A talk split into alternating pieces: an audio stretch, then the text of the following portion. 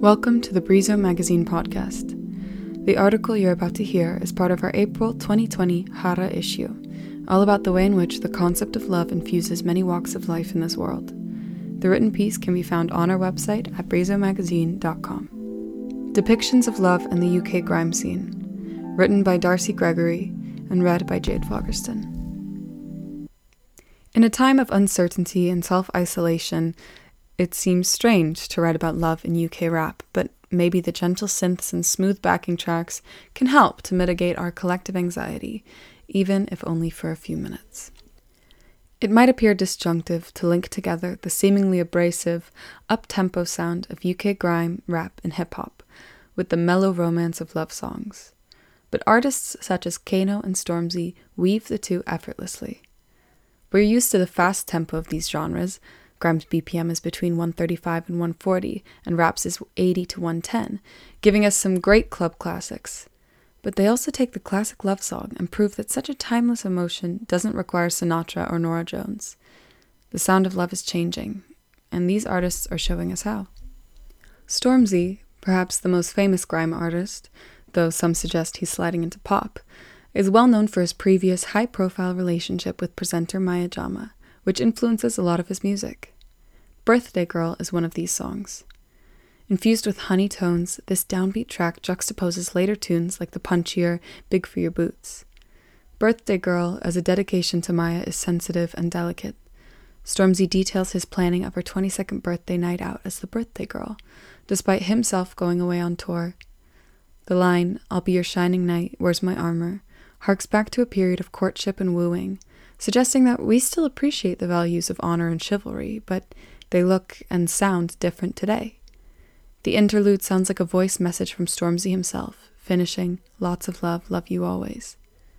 The intimacy and absence of rhyme in the message sets it out as a significant portion of the song, underscoring the message that love in this tune is something that requires commitment, dedication, and generous effort. Kano is another leading light in the scene, which is obvious from his music success.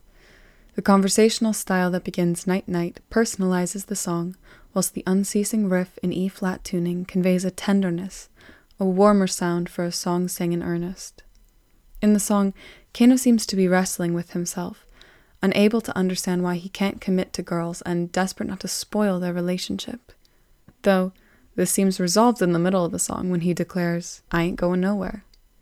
His restlessness finally solved, he sings. Cause she's ideal, like a nice meal and a night in with a nice feel. Maybe some wine, maybe sometime we could hold hands in the park in the sunshine. Here, there's an almost tangible sense of the luxuriousness of love. The wine, the meal, the sun, the images belie a sense of richness, fulfillment, and bliss in love.